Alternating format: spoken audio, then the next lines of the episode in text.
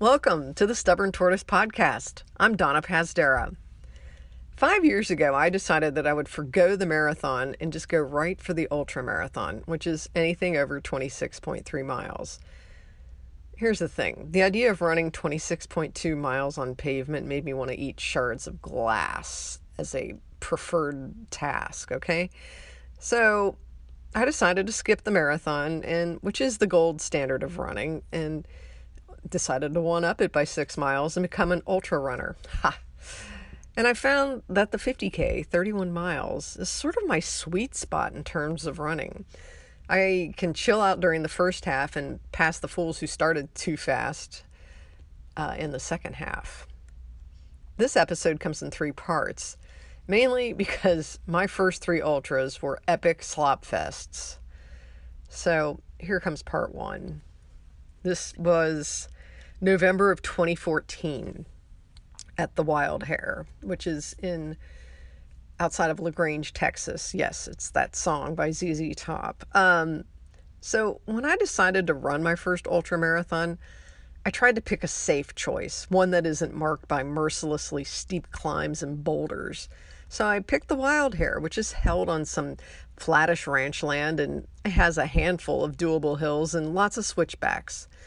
And I'd spent a long summer on hot, humid training runs that made me occasionally throw up afterward because of dehydration or poor nutrition. Occasionally, I doubted myself as to whether I was really cut out for this business. But despite all of that, after 16 weeks, I felt ready. Then came the weather forecast 100% chance of rain, thunderstorms, possible hail and tornadoes. I made sure to pack extra clothes and shoes because I was going to need them. Most of the runners who populate the Tejas Trails races are within a few hours' drive. But for those of us in what I call way south Texas, it's always a six hour or more drive to get there. So I went up early with Robert and Tammy Rivera, who were doing their first Wild Hare 25K. And we were all staying at the same hotel, and I wanted to settle in a little before the, the race. And my roommates, Orly and Norma, decided to drive up after work. They left around 4:30. And after 11:30 p.m., the door burst open and Orly announced, "Wake up, Donna!" I kind of expected this. I'd been lightly dozing, knowing they would make a loud arrival. and within minutes, our conversations devolved into something that would delight a pack of middle school boys. Too many curse words, poop and fart jokes, and uproarious laughter. In other words, our usual pre race behavior. And after the lights went out, there were a few more waves of giggles and we finally fell silent around 1 a.m. The alarm sounded at 4:15 a.m. I was going to run 31 miles on 3 hours of sleep. This was not the start I'd really hoped for. Oh, and did I mention that I was in the nose blowing stage of a cold? I prayed I'd be able to breathe. So we showered, sort of a pre race ritual, got dressed, packed up our stuff, and headed to Bluff Creek Ranch, the race venue and I tossed my drop bag, a bag with changes of clothes, shoes, socks, and other stuff, under the group's canopy and put on my headlamp. I giggled when I overheard race director Joe Prusaitis describing the upcoming terrain to someone. The first three miles are this twisty turny mountain bike shit. For the 50Kers, we would experience that twisty turny stuff four times during our four 7.8 mile loops. Prusaitis hollered that there was five minutes left until the start, so we all queued up inside the horse barn. I ventured off toward the back of the pack, not wanting to get trampled by the speedsters. I wished Orly and Norma good luck and felt a wave of emotion as I heard, Five, four, three, two, one. I'm going to become an ultra runner today. We jogged out past the ranch house and over a cattle guard. Step on the boards, people! Prusaitis yelled as we passed. I was impressed by how quickly he'd already made it over there after calling our start. The headlamps created a fantastical experience as bits of light wove large sideways S's in the dark. And then the group thinned out, and I stuck behind a group of folks wearing team red, white, and blue shirts, indicating that they are either veterans or people who support the Wounded Warriors Project. I am a supporter as well. The leader was particularly helpful as he shouted out, Root, mud, hole, as he came upon potential impediments, and I quietly hung behind them, and then their pace got a little too fast for me, so I settled into my own rhythm, feet slapping the sticky mud. And I finished the first loop in an hour and 50 minutes, which was about eight minutes slower than last year's first loop of the 25K. But I was good with that because I planned to finish in about eight hours or about two hours per loop. And I tossed my headlamp next to my drop bag, hit the porta potty, and headed back out. It was humid and somewhere between 65 and 70 degrees by this time, and the skies were brightening and the clouds looked feathery and harmless. Maybe it wouldn't be so bad. Maybe the rain would miss us. And things were going pretty well until right before I hit the aid station three and a half miles into the loop. I heard the rumble of thunder and noticed that the clouds were starting to thicken. Much of this part of the trail is covered by a canopy of trees and, and the ground's covered in pine needles, and hopefully the rain wouldn't penetrate the canopy. The second half of the loop is kind of gnarly. It's winding, elevated embankments, and they twist sharply as you descend. And because the course is shared with mountain bikers, there are some ratty carpets that are used to help with traction, but the only problem is is when they're covered in mud, they're useless. And I made this discovery the hard way when my feet slipped under me. I crouched into a skiing position and slid down the mud slick carpet. Hey, at least I didn't fall. And I finished the second loop in about two hours. My feet and shirt were wet from the rain, and so I changed my shirt and shoes. Sammy, one of my friends who wasn't running, was under the canopy and helped me switch out my shoes and socks. She cleaned and dried my feet as I shoveled in a half a sandwich made with peanut butter and Nutella. It really helped. And she lubed up my feet with Vaseline. I put on fresh socks and my older Inov-8s and got ready to head back out. And she recommended that I wear a cap with a visor in case of the impending rain. Almost immediately, I regretted switching to my old shoes. I started feeling pain in my hips and knees, indicating that the cushioning had broken down. Worse, the weather was getting pretty heavy. And by the time I made it to the gnarly section, I happened upon a guy who was standing at the base of a hill. I asked if he was okay. He said he had someone pull him up the last time he came through, and I encouraged him to get a stick or something to use for leverage. But he wasn't buying it. Instead, he kept talking about wanting to get a rope to lash to one of the nearby trees at the top of the hill so he could pull himself up. Meanwhile, others were suggesting taking the higher part of the trail to get through, and I tried this and succeeded. Hey, hey, try this! I yelled to the trail Don Quixote. He ignored me and just kept staring at the hill. I gave up and continued. About a quarter of a mile later, I happened upon a guy covered in mud. Seems he'd slid down the adjacent hill from Don Quixote under the electric cattle wire and lived to tell about it. Don Quixote, by the way, was still looking at the hill in an attempt to navigate it. The muddy guy's name was John, and he was from Lake Charles, Louisiana. We got to talking a bit and laughed about Don Quixote's seemingly ridiculous quest. It was his first ultra, but lucky for him, he was on his last loop. Just ahead, I saw Prusaitis decked out in rain gear. He was tying a rope to some trees on the higher ground of the trail so we could grab it instead of sliding. And after that, the trail became a mud fest. I was in muddy water up to my ankles and shins, and I just tried to run as much as I could, but it was just ugly. And the funny part is, I was really starting to enjoy myself. It became more of an adventure and less of a race, and mentally, I needed this. As I hit the roller coaster section of the trail, I came across a guy who was running the 50 miler, and he was upset about the lightning and that the race hadn't been called. I didn't want the race to be called until I could claim my ultra runner status, I told him. I have four kids. I'm a paramedic. I know what lightning does to people, he said. I'm not sure I want to spend four more hours out here in this. And while I empathized with his feelings, I just wanted to finish up my next loop. I didn't come this far to not finish. As I finished the third loop, this time a little more than two and a half hours, I was cold. Tammy, a school nurse, was under the canopy and noted that my lips were blue. I figured as much and asked if she had any ibuprofen or pain reliever and then dug out my tights, a dry sports bra, and a dry long sleeve shirt. I quickly changed in a restroom of, of the horse barn. And when I came out, I noticed that the timing mat was there and I was worried I might get disqualified if I crossed it again too soon. And so I asked one of the volunteers, and he assured me I'd be okay. It's my first ultra and I don't want to be disqualified, I said. And when I got back under the canopy, Tammy had placed three Aleve tablets in the cap of the bottle, just like a school nurse. Robert had retrieved my Red Bull from the cooler and had it waiting. I changed out my socks and put on my new Trailroc 255s, which I'd worn the first two loops. I inhaled another peanut butter and Nutella half sandwich. Uh, Sammy asked if I had a rain jacket. Well, yeah, I did. Oh except it was in Orly's truck, which was locked. Bad idea. Tammy, the saint that she is, offered me her Columbia waterproof raincoat, and I accepted it graciously. And by this time, the conga line on the trail was gone. There were just a few of us left out there, especially slowpoke 50Kers like me. And I really didn't care that I was going to come in slower than, than expected. I was just happy to feel great and be able to run. And when I hit the first aid station for the last time, I was offered a Dixie cup full of baked potato. You have no idea how heavenly that was. And when my Garmin showed 26.3 miles, I let out a whoop in the woods. I was seven hours and 49 minutes into my adventure, and I still had about five miles to go. The rain was still coming down in torrents, and lightning flashed. And by this point, some of the trail was washed out. And I gingerly stepped on a muddy embankment and slid butt first downhill. I fretted about messing up Tammy's jacket and hoped the torrential rains would clean off the mud before I finished. Hilariously, a woman complimented my tights, mud covered and all.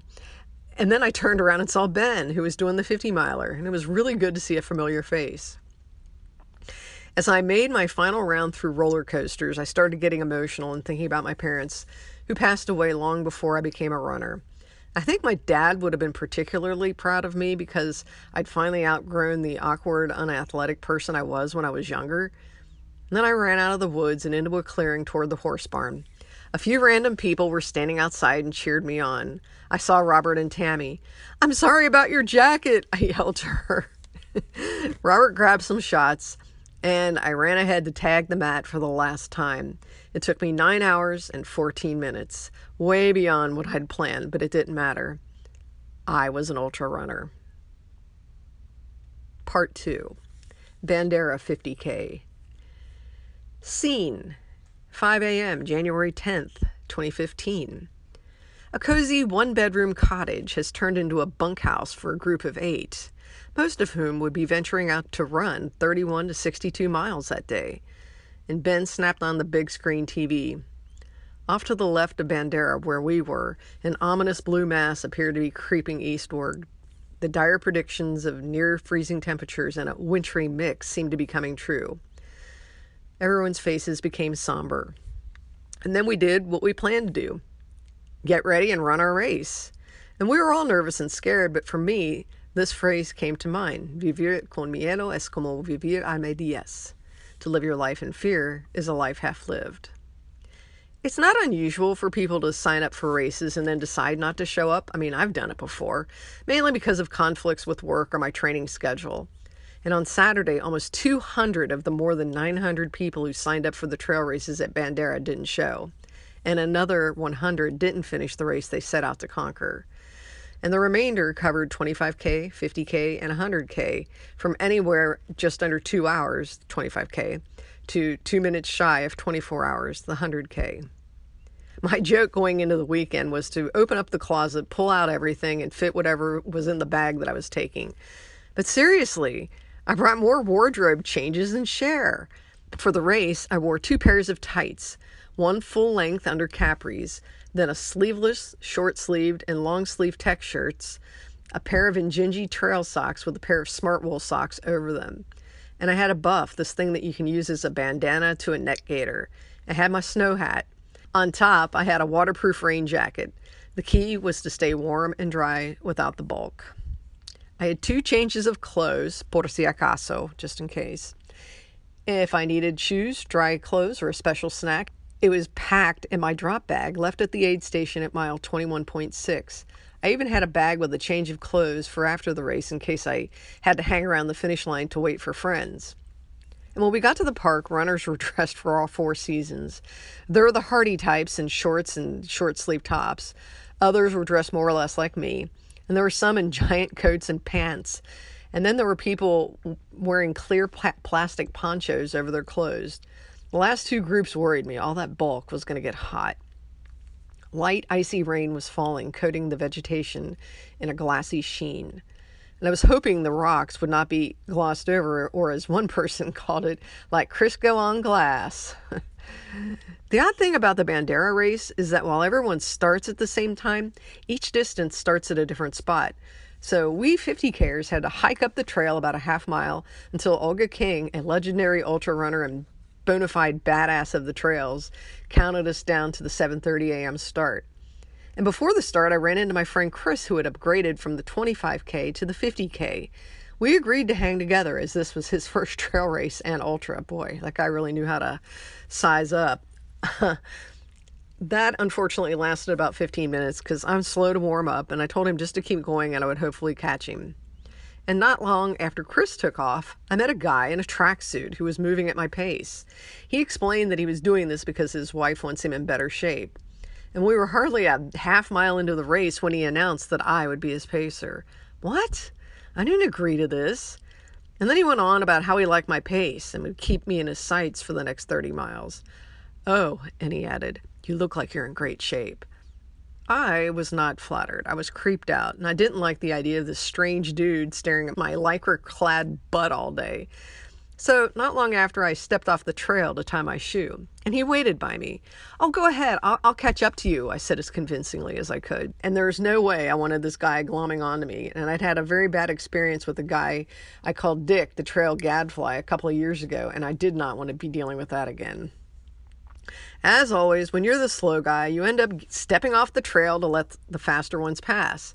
The problem is, is you end up standing there for a long while as the conga line shuffles down the single track. And it wasn't too long before the super fast 25 ers sneaked up behind me. And the first one got right behind me and yelled, Trail! I jumped and shrieked, stepping off the path. And this went on for a while until things thinned out. By mile seven, the skies opened up and began pelting me with ice. The temperatures were around 30 degrees. I got worried, but I kept going, but it just did very little to improve my mood. Normally, I have songs stuck in my head, weird crap from childhood, my college years, and whatever else is on the playlist in my mind. Motto, it's a 24 hour party up there, my head. It's how I entertain myself, but this time I was reflecting on the one part of my life that has bedeviled me for more than two years. I'm embarrassed to say that I'd had zero luck with guys since I broke up with my ex in September 2012. And I've easily had a half dozen or so close I was sure it was going to happen experiences only to have them snapped away, much like Lucy snatching the football away from Charlie Brown. And I didn't want to turn this into a pity party, except that for someone who feels like she has it pretty much together in almost all aspects of her life, it seems like that's the one thing I can't seem to do right. It's sort of like how I could have a 4.0 GPA my sophomore year in high school, was a member of National Honor Society, a cheerleader, and a member of the drama club, but I couldn't pass my driver's test. Mercifully, nobody was around because I started to tear up, and then the tears became weeping. I can only imagine how hilarious I must have looked. Woman running on one of the most beautiful trails in the country, and she's crying. I cried it out for about a mile, and then I knew I just needed to pull it together. And it was then why that I realized why I do these long grueling races. It proves that I can do things that not everyone else can do. Just because someone doesn't choose you doesn't mean that you're a failure. Even if love and romance come easily for most people, and not all of them can do a lot of the things that I can do.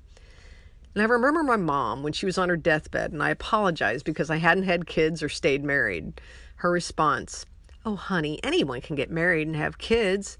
What you have done with your life is extraordinary, and I'm so proud of you. There, all better. I had no idea that there were so many types of mud in the world, or at least at Bandera. The hell of this race was the mud. It sucked on your shoes. It caked to the point that you felt like you were snowshoeing. And this was a constant menace trying to run with 10 pound weights on your feet Kicking or scraping it off was a futile effort as your shoes would get loaded up a few minutes later. And sometimes the mud was the consistency of cake batter, which made your feet splay like Bambi on ice. You either had to tiptoe carefully or attempt the speed skate. The mud added a new dimension of misery and challenge to an already complex course. There's 2,000 feet of elevation gain, and there's a lot of rocks and so tall this scissor sharp plant with serrated leaves that can slice you without knowing it and these aspects of the course became almost welcome compared to the mud. In the don't knock it until you try it experience, I discovered that pouring ramen broth over mashed potatoes is one of the most delicious things you can consume during a long, freezing cold race. And even though I was eating a gel here or a chew there, I needed something warm to keep me going. And when one of the aid station volunteers suggested it, I was wary. But then I tasted it I, I had to have this at every aid station. Oh, and a triangle of a quesadilla was like tasting gold inside of a warm tortilla.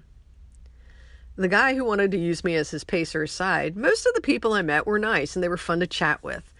And when I came into the Crossroads aid station at mile 21.6, I saw a young woman standing there. I figured I was the only 50K person around for miles, so I figured she was doing the 100. As it turned out, she was doing the 50K too, and I felt a sense of relief and wished her luck. A few miles later, I spotted her and a couple of guys hiking up a hill. I caught up to them. Her name was Jill, and she's an insurance underwriter from Fort Wayne, Indiana. How serendipitous that I would meet a fellow Midwesterner. I was born in Ohio. And she was pleasant and easygoing, and her companions, it turned out, live in McAllen, which is where I live, t- technically. And I told him my first name. Are you Donna Pazdera? One of them asked. Yeah, they knew me through my post on the Rio Grande Valley Trail Runners group page on Facebook.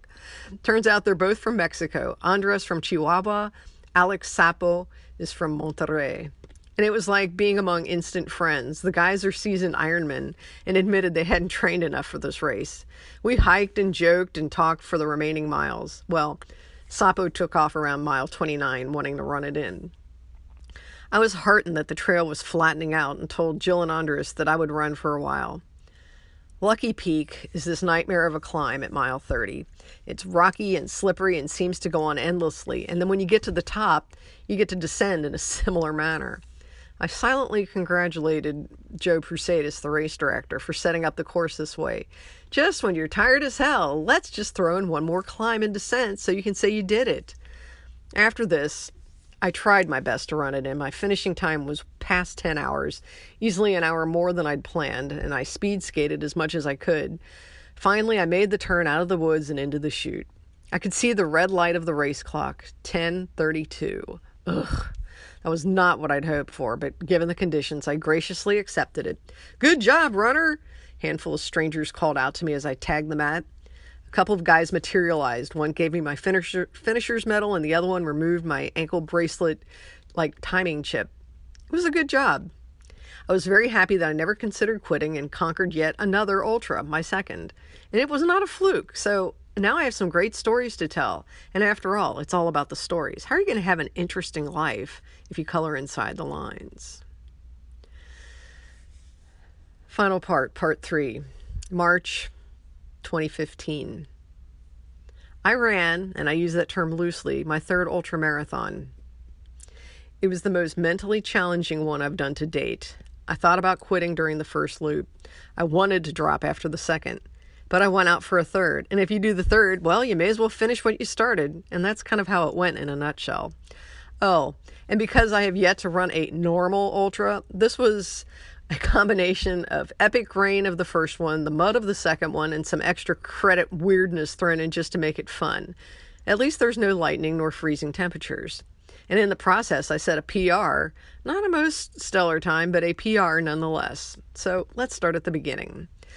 The race, known by the cognoscenti as the MF, short for Mesquite Fire, was held at the Mission Hike and Bike Trails, otherwise known as the RGV Trail Runners Playground.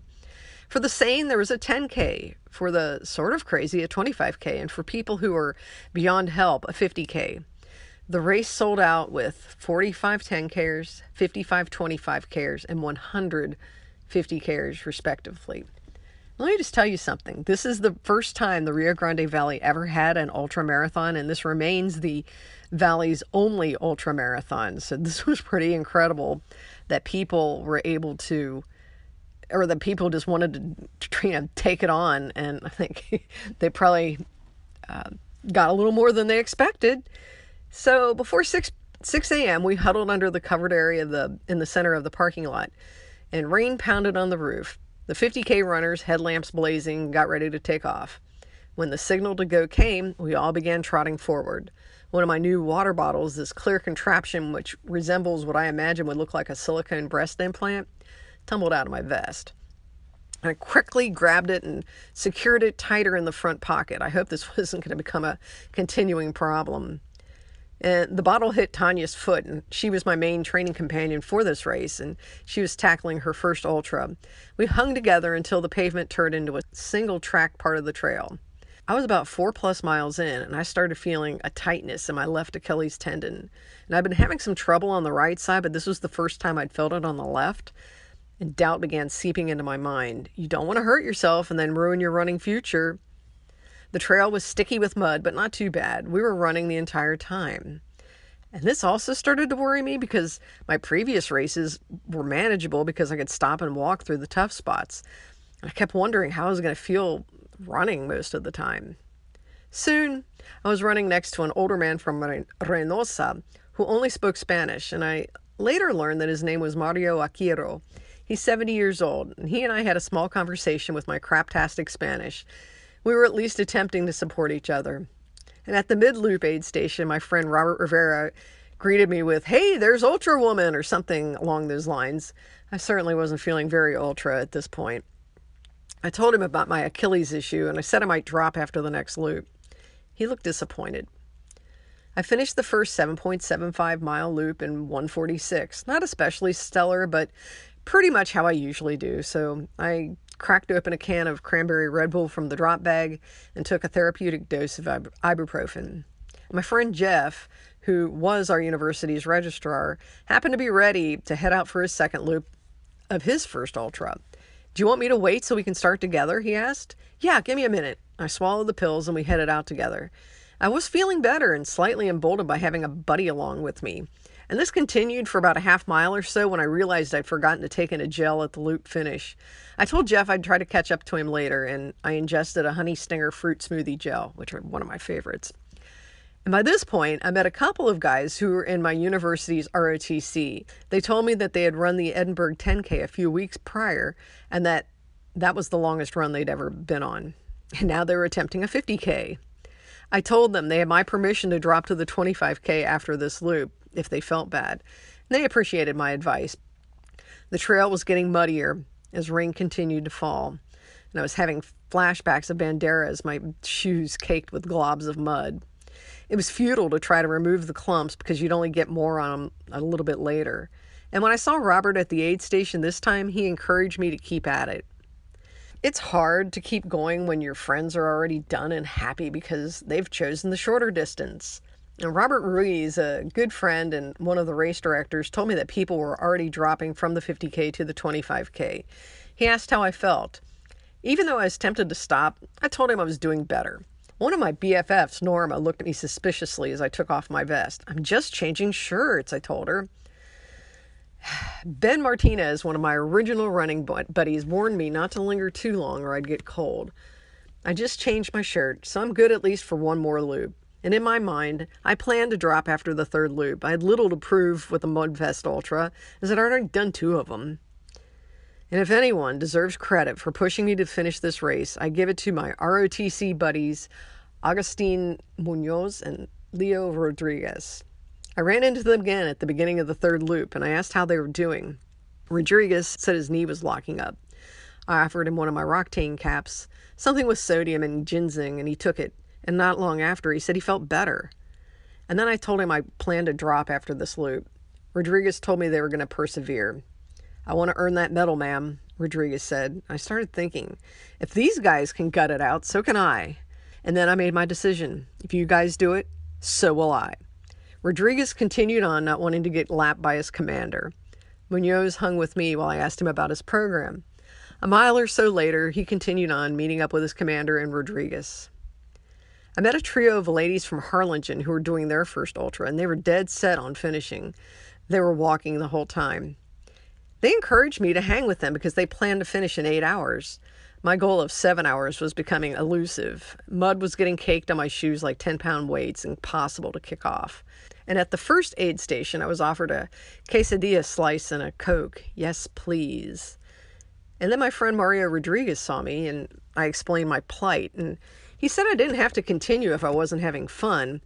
I thought about it hard. I took his advice with a grain of salt or Coke. anyway, by this point, it had started raining steadily. I hit the second part of the loop and realized that running was a stupid idea. I attempted to run through one section that seemed flat and bordered by tall grass. I slipped and fell twice, and as I hit the ground, my water bottle comically bounced from my pack and landed in the weeds. I tried looking for it, but realized this was futile. So much for that. I came in for my third loop and decided if Rodriguez and Munoz could slog through this mess, I could too. So I pulled off my shoes and socks and grabbed a dry pair of Injinjis. Carlos, another friend, offered me Vaseline and a paper towel, which I used to dry my feet and lubricate them. I grabbed a hat, my raincoat for my drop bag, and headed right back out to the biggest mess yet. The trail had turned into a river of mud. It was like Wild Hare all over again, minus the lightning. I was ankle deep in muddy water for most of the first half of the loop, and then I just started laughing. It was just better than complaining. And when we hit the first aid station, I had another quesadilla. Celinda, one of the volunteers, offered me some sausage. I was reluctant, but tried it, and it was heavenly. And I saw Jesse, who's a good friend and race organizer, and I could hear him telling his crew that the second section of the course had devolved into a mud pit. The volunteers glanced at me anxiously, as I wasn't supposed to hear that. The mud is just horrible, I said, stating the obvious. Yeah, well, just get out there and finish it, Jesse said. Okay, sir. I bounded over the cattle guard and onto the trail for one last time. I saw a woman up ahead who was leaping up and down in a puddle for Umberto, one of the photographers. I begged him to let me do the same. There's really no other way to describe the trail at this point but as slop. The rain began to taper, and I spotted my dear friends Javi and Luisa coming out of the section from their third loop. Both were wielding sticks. And this was their first ultra, and they had this look of stern determination on their faces. I warned them about the mud river on the other side. And I tried to run as much as I could, but I had to keep stopping because I was slipping around. At one point, I hit a little grade that was slick with mud, and I had to use my hands to get up it. Ugh, it was ugly and by now everything was caked with mud. When I got to Roberts Aid Station, Mario poured water on my hands and David gave me encouragement and congratulations. I'm going to finish my third ultra marathon. It took me 8 hours and 51 minutes to complete the race. I was proud that I stuck through it. I could hear people cheering for me as I neared the finish. I smiled. Orly, my frequent running and traveling companion, waited until I came in and shot video of me crossing the finish line. Rob Ruiz high fived me and handed me my medal. The race taught me that you really do need to push harder when you want to quit. Quitting's easy and feels good. Persevering for hours and hours in dreadful conditions is what being an ultra runner is all about. And if it was easy or fast, everyone would do it. And I'm proud that I didn't give up. So currently, I am about a month away from God, many, I don't even remember how many 50Ks I've done, but I'm going to say probably about my dozenth. Um, I really do. I, I never DN, DNF'd uh, a 50K, knockwood. Yeah. And yeah, I think it's just because I have it in my mind. No, you're not going to DNF this thing. I mean, unless of course I break something or you know whatever. But God help us. But this one's going to be the Taco Loco, which is a trail racing over Texas race. Um, it's the first time they've done it. It's uh, south of San Antonio, and uh, race director Rob Goyen's got 100k, 50k, 25k, 10k, I think and it's held at this uh, place called the Land Heritage Institute, which is a piece of private land, but you they do let people run on it uh, like once a month or if you set up something. So I have not run out there yet. Um, I do know some people who have, and they describe it as sort of flat, but it's got like tall grass and you know some single track and whatnot. So it, it sounds like it's going to be pretty good. But the funny part is, is I'm in this training group right now with the San Antonio off road runners and they've been taking us to some pretty rugged places to train. Um, we hit a place called uh, Madrone Trail, which is um, out by Canyon Lake, which is north of northeast, I think, of San Antonio, and it is a rooty, rocky mess. And I really banged myself up a few weeks ago out there. And then we went to um, Friedrich Park, which is a local park here, and it is what I call baby Bandera because it's got some pretty gnarly stuff too. And you know, as you, you know, if you've been listening for any length of time to this podcast, you know how I feel about that stuff. Don't really like it, but it's what it's what the territory or the terrain is made up of in most of San Antonio. So you got to just sort of suck it up and deal. And then where else did they take? We went to Pedernales Falls, uh, which was really fun. Except that there's like this big part that they've gotten rid of a bunch of trees, and so it was really hot. And uh, yeah, so that part wasn't much fun. But it was. A, I like running up there, or I like the. We run the horse trail there, and it's not quite as rocky and awful as some of the other parts of that trail.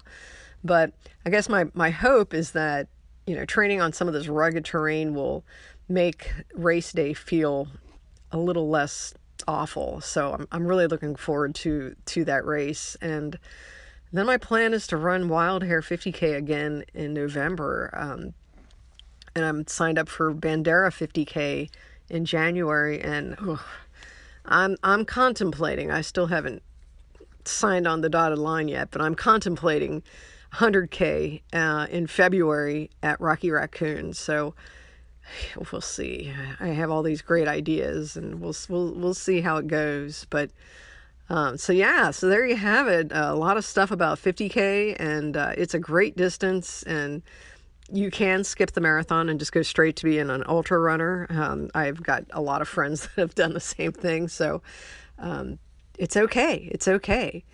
So hopefully you've enjoyed this. I mean, I, I find these three entries to be pretty entertaining, just in that they are all pretty comical in, in their own way. So, um, and each was a very different experience. And so, until next time.